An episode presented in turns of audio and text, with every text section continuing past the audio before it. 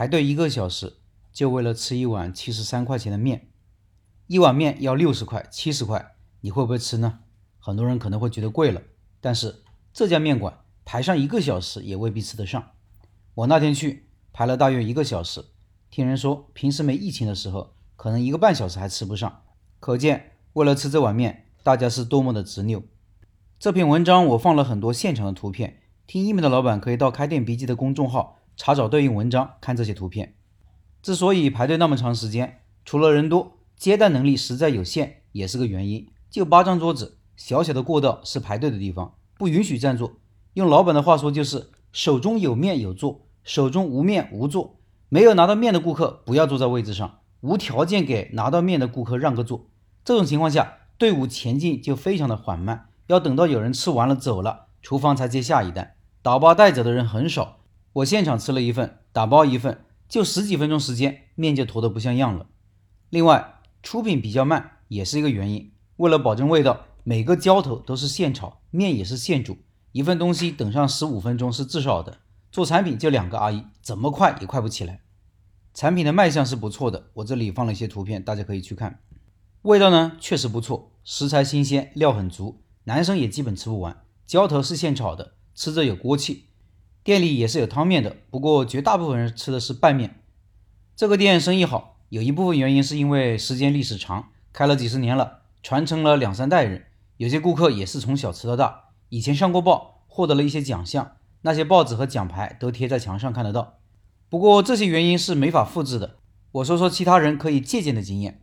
第一，老板没有扩大规模，而是提高单位产出。一个店生意变好之后，有两种方法继续发展，一种是扩大规模，开分店，或者把隔壁店盘下来，接待能力立刻就上去了。一种方法就是提高坪效，提高运营效率，加强内部管理，提高利润，比如降低成本啊，毛利就上去了。开发新品，提高客单价，或者保证产品品质，提高价格，提高利润。显然老板采取的是第二种发展方式。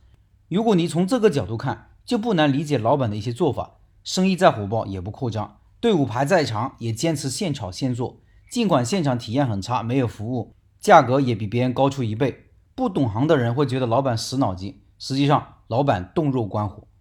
第二，做生意无论大小都要有自己的坚持和理念，不要人云亦云，这样才会被顾客尊重。老板坚持现炒，我就觉得是个牛逼的不得了的事情。菜单上的东西不多，各种浇头都是现炒的，没有提前腌制的。很多老板看生意这么好，可能会想到是不是可以增加提高翻台率的产品呢，甚至全部替换掉出品时间短的东西。营业额短期也许会立刻翻倍，但这种短视的做法也许会把很多顾客赶走了。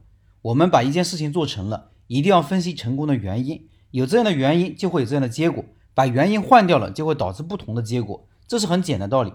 不过有些老板在生意变好之后就可能得意忘形，忘了初心。我们这些年看到一些品牌爆火之后迅速销声匿迹，就是因为太善变了，没有自己坚持的东西，或者忘了自己坚持的东西，失败就成了必然。第三，老板很注重宣传，甚至可以说是宣传的高手。看看下面两个图片，看过之后是不是觉得很意外？生意这么好，怎么还送这送那，还上美团呢？生意不好才上美团呀。其实这也是他生意好的原因啊。生意好是一种结果，不要用生意好去解释他的一些行为，不要用结果去分析原因。正是因为老板善于宣传，生意才好，而不是生意好了就不用宣传了。这个大家好好体会一下。